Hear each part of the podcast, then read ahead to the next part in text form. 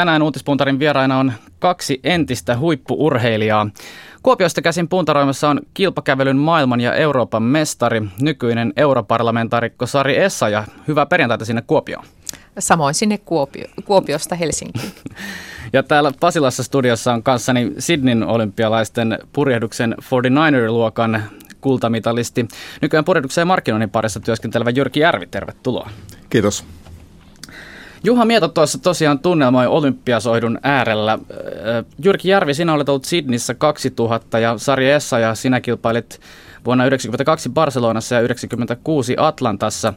Lontoon kesäolympialaiset alkavat virallisesti tänään. Millaisia muistoja ja tunnelmia tämä teissä herättää?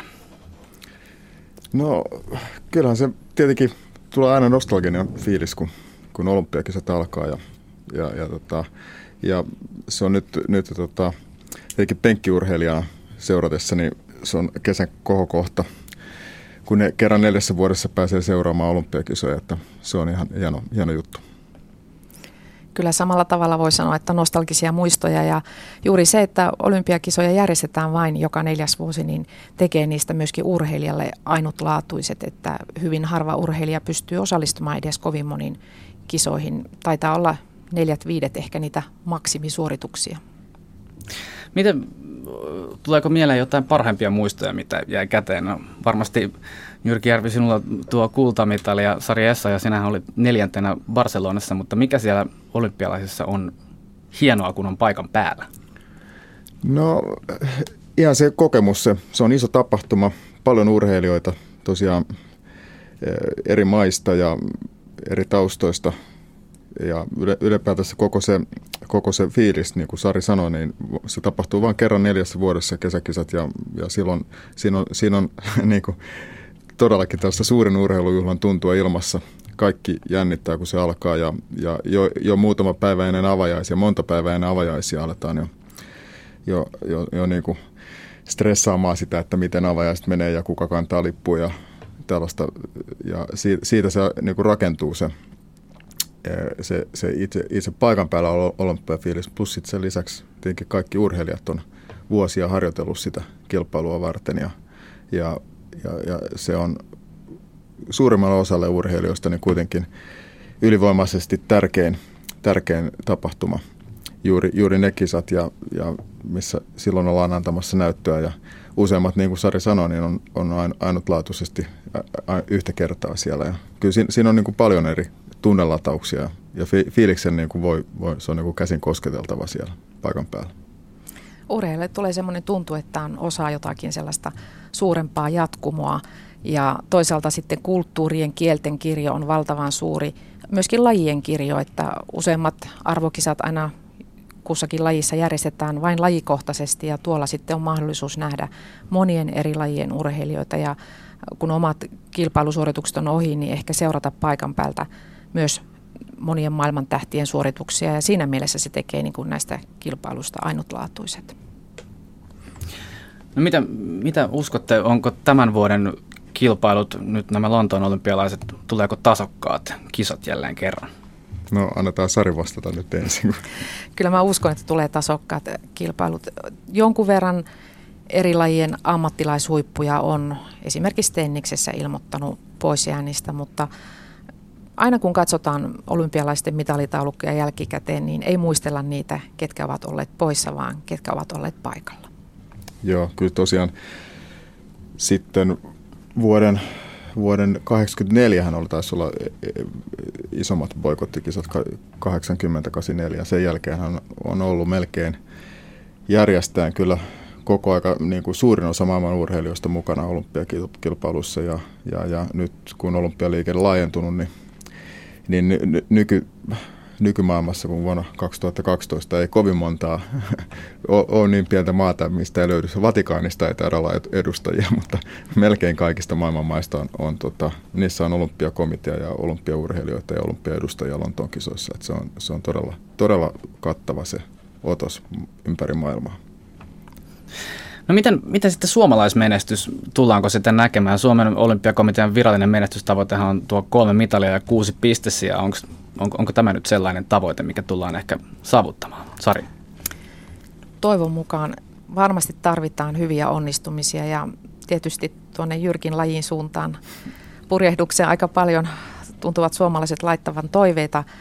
Melonta siellä Rikailan Mikkola saattaa tuoda, tuoda mitallia, totta kai ammunta, viime kisojen menestyslaji.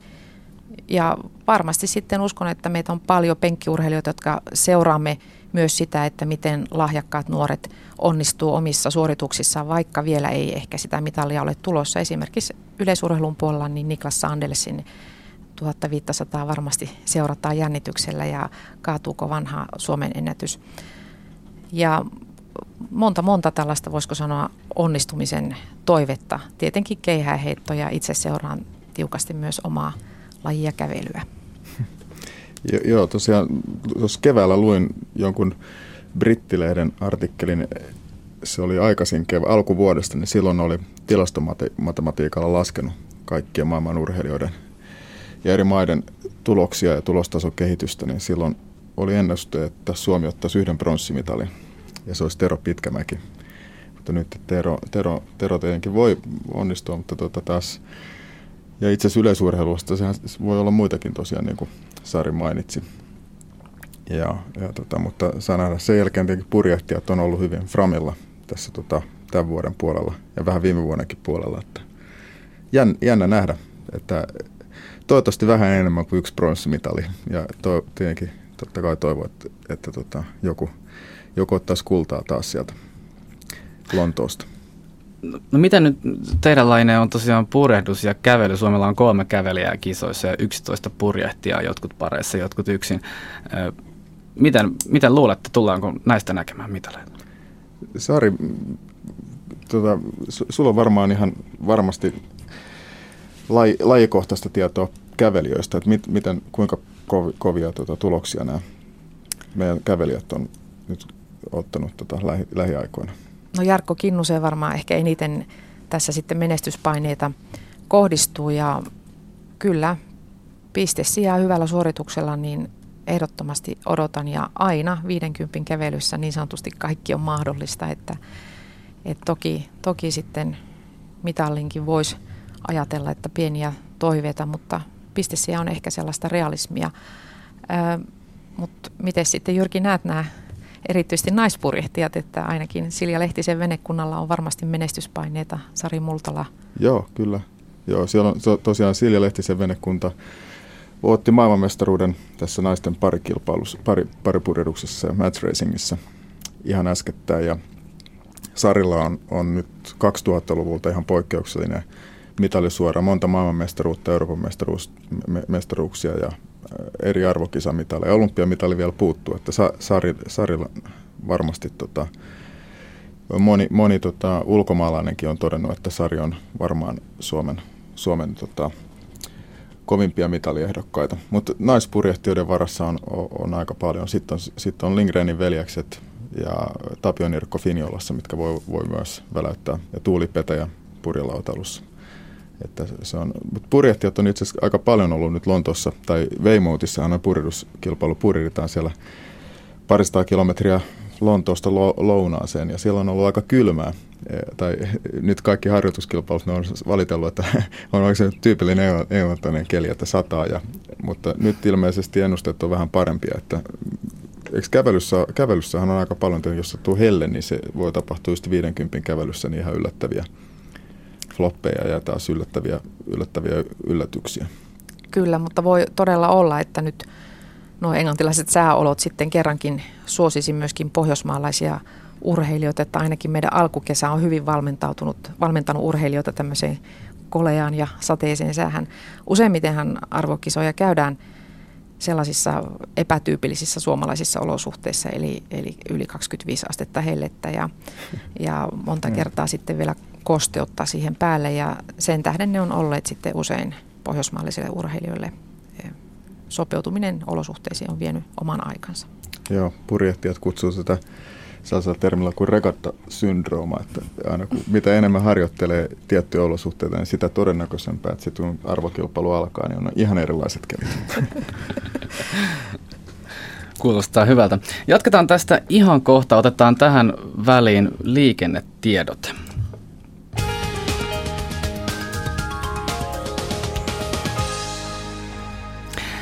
Ja liikennetiedote, ensitiedote liikenneonnettomuudesta, tie 9 Hankasalmi. Liikenne saattaa ruuhkautua välillä Jyväskylä-Kuopio, Jyväskylästä noin 50 kilometriä Kuopion suuntaan. Eli ensitiedote liikenneonnettomuudesta liikenne saattaa ruuhkautua tie 9 välillä Jyväskylä-Kuopio, Jyväskylästä noin 50 kilometriä Kuopion suuntaan.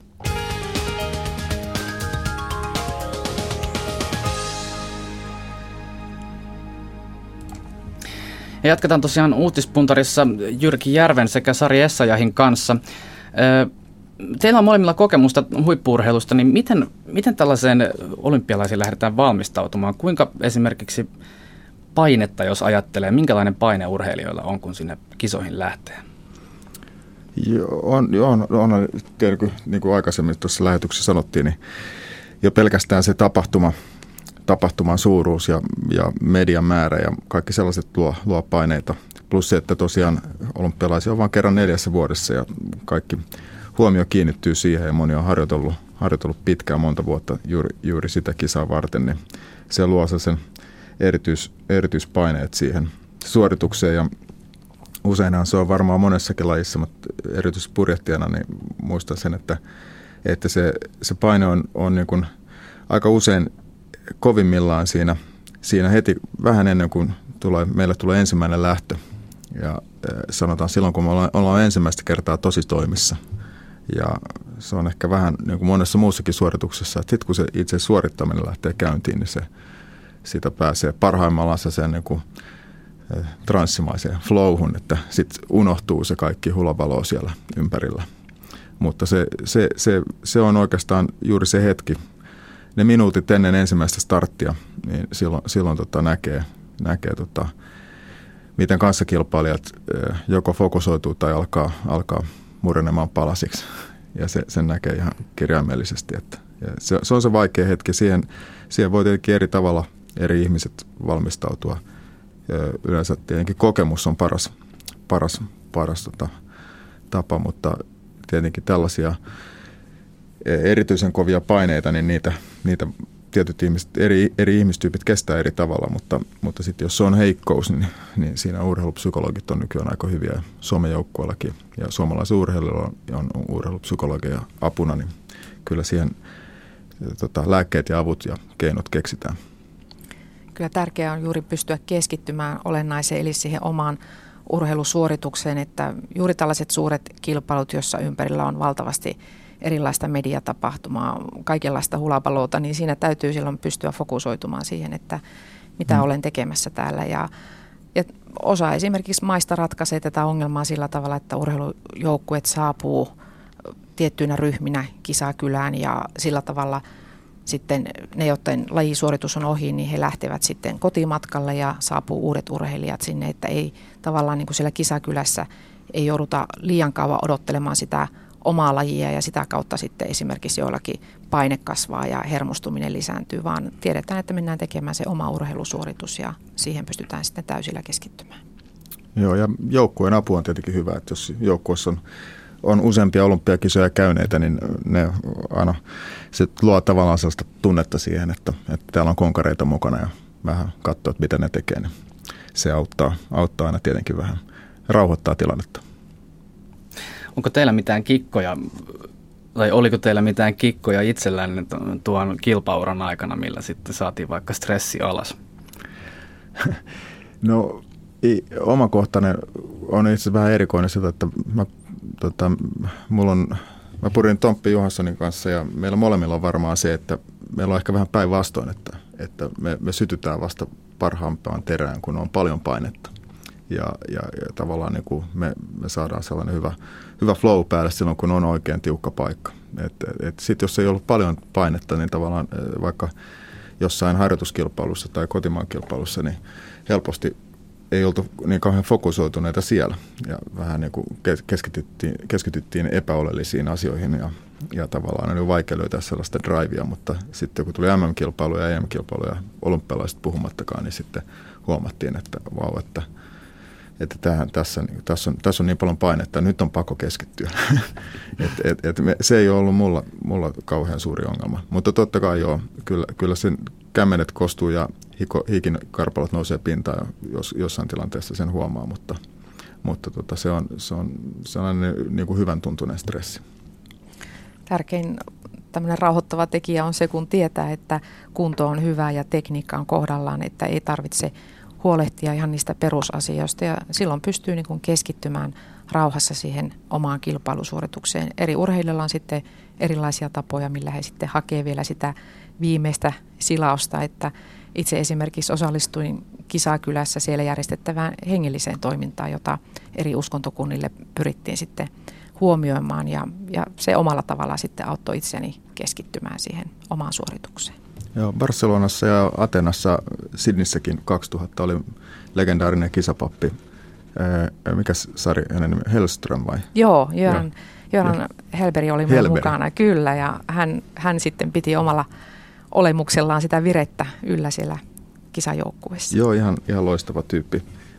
Ja että tuota, muutenkin siis kun hengellisen toiminnan kuin kisapappina, mutta muutenkin tällainen kantava voima. Ja ollut niin monissa olympiakisoissa, että vaikka ei ollut urheilijana, niin, niin, niin tota, selvästi toi, toi sellaista tunnelmaa, että, että tota, rauhoittava tunnelma, että homma on hanskassa. Kyllä ja urheilijalle tärkeää, että voi ennen sitä omaa suoritusta niin jutella jonkun sellaisen henkilön kanssa, joka ei ole esimerkiksi valmentaja tai sieltä joukkueorganisaatiosta asettamassa paineita, vaan voi esimerkiksi sitten kertoa omasta jännityksestä tai stressistä jollekin sellaiselle, joka ei sitten ainakaan ole lisäämässä sitä painetta siihen kilpailuun. Joo, kyllä tällaiset henkilöt on kyllä ihan todella tärkeitä, että, että tota, kyllä siellä että joskus vähän kritisoidaan, että olympiajoukkueessa on paljon ulkopuolista ylimääräistä porukkaa, mutta kyllä sitten itse, itse kilpailussa niin kaikki, kaikki siinä joukkueessa mukana olevat lääkärit, huoltajat ja hierojat ja ja kisapappikin, niin kaikki on aika lailla työ, täystyöllistettyä sen, sen olympiareissun aikana, että, että ei, niitä, ei niitä ylimääräisiä tyyppejä siellä hirveästi jaloissa pyöri. Että kaikki, kaikki on aika lailla fokusoituna siitä, että saadaan Suomelle hyvää menestystä. Mennään sitten pari uutiseen, mitä tässä nyt olympialaisiin liittyen on noussut pinnalle. Sosiaalinen media jälleen kerran ajautui porun keskipisteeseen. Kansainvälinen olympiakomitea on ilmoittanut nimittäin sensuroivansa Facebook- ja Twitter-päivityksiä, jos ne rikkovat tekijänoikeuksia tai vaarantavat sponsoroiden, sponsoreiden tuloja. Taustalla on huoli juuri näistä sponsoreista ja urheilijat eivät myöskään saa lähettää sosiaaliseen mediaan video, videoita edes majoitustiloista. Päivitysten tulee noudattaa kansainvälisen olympiakomitean ohjeita – tukea olympian henkeä, eivätkä ne saa sisältää siveetöntä sisältöä. Tämä kuulostaa vähän siltä, että sponsorit haluavat hyvinkin tarkoin vaalia omia etujaan. Miten, miten te näette tämän? Onko, mennäänkö tässä jo vähän yli? Mm. No, mä kuulin tuosta itse asiassa olympiakomitean markkinointipäällikkö Jari Elo kävi pitämässä esityksen tässä pari, reilu, vajaa pari kuukautta sitten, niin, niin silloin mä ymmärsin Elon, Elolta, että, että, että itse asiassa nämä, nämä sosiaalisen median säännökset on lieventynyt aika paljon. Että ne oli vielä tiukemmat monta vuotta tässä aikaisemmin. Että ihan, ihan niin kuin pari kuukautta ennen olympialaisia, niin, tai kaksi-kolme kuukautta ennen olympialaisia olympiakomitea sentään salli, salli tota, oman urheilijan blogin pitämisen ja Twitter-päivitykset ja Facebook-päivitykset, mutta siihen, siitä, sen ne halusi pitää kiinni, että siellä ei saa olla video, koska se, tämä olympiakomitean suurin tulonlähde on nämä TV-oikeudet ja ne haluaa pitää kiinni, että ettei vaan vahingossakaan kai sitten TV-kanavat koe sillä tavalla, että liikaa liikkuvaa kuvaa tulee sieltä. Että, että no, noi on vähän hassuja ja ne on monimutkaiset ne säännöt ja ne kuulostaa aika tiukoilta, mutta niitä on kyllä toisaalta sitten olympiakomiteankin puolesta ihan äskettäin aika rankalla kädellä lievennetty. Että ei, ei nyt ihan niin pahat ole ehkä loppupeleissä. On tärkeää kyllä ymmärtää, että sosiaalinen media on tänä päivänä ihmisten tapa viestiä toisilleen ja siinä mielessä sen rajoittaminen kyllä kuulostaa, kuulostaa mm. aika omituiselta nyt, kun Jyrki kerroit noita taustoja, niin – ehkä on ymmärrettävää esimerkiksi yksityisyyden suojan näkökulmasta, että eihän Facebookinkaan pitä, pidä laittaa kenenkään sellaisen valokuva, jolta ei ole kysynyt lupaa, että siinä mielessä tietysti tässä on tärkeää yksityisyyden suojan suojeleminen, mutta, mutta kyllä kai nyt pitää pystyä niin kuin omista tekemisistään kertomaan sosiaalisessa mediassa, jos, jos niistä on tapana ollut pitää blogia sitä ennenkin. Joo, jo, nimenomaan tuo on hyvä pointti, että, että se urheilijathan ja niin kuin kaikki muutkin ihmiset viestittää paljon asioita siitä. Mutta sitten tietenkin helposti tota, toisaalta sitten Olympiakylässä, kun näkee kuuluisuuksia, niin tulee mieleen, että panenpa ton, ton ja ton kuvan tonne mun Facebookiin. Ja, ja, silloin saattaa olla joku, ja tosiaan Olympiakylässä ja ollut siellä tota, ruokalassa ja muualla, niin ihmiset haluaa olla, tai urheilijat haluaa olla rentoutua olla tavallaan niin sanotusti vapaa-ajalla että, suoritusten välissä, niin silloin, silloin tosiaan tulee yksityisyyden, yksityisyyden suoja helposti, helposti ongelmaksi, mutta, mutta kyllä, kyllä, kyllä siinä jopa olympiakomitea, mikä on ehkä joskus haukutaan vähän konservatiiviseksi ja hita, hidasliikkeiseksi, niin ne on aika tehnyt, tehnyt isoja muutoksia tällaisen modernimpaan suuntaan tässä nekin. No miten Jyrki Järvi ja Sari Essa, teillä on yhteensä kokemuksia kolmista olympialaisista. Toinen uutinen, mikä tämmöinen kohuutinen, etenkin nyt iltapäivälehdissä ja niin sanotussa keltaisessa mediassa, oli näiden joidenkin amerikkalaisurheilijoiden paljastus, että olympiakylä olisikin jokin tällainen, jokin tällainen riettauden pesä.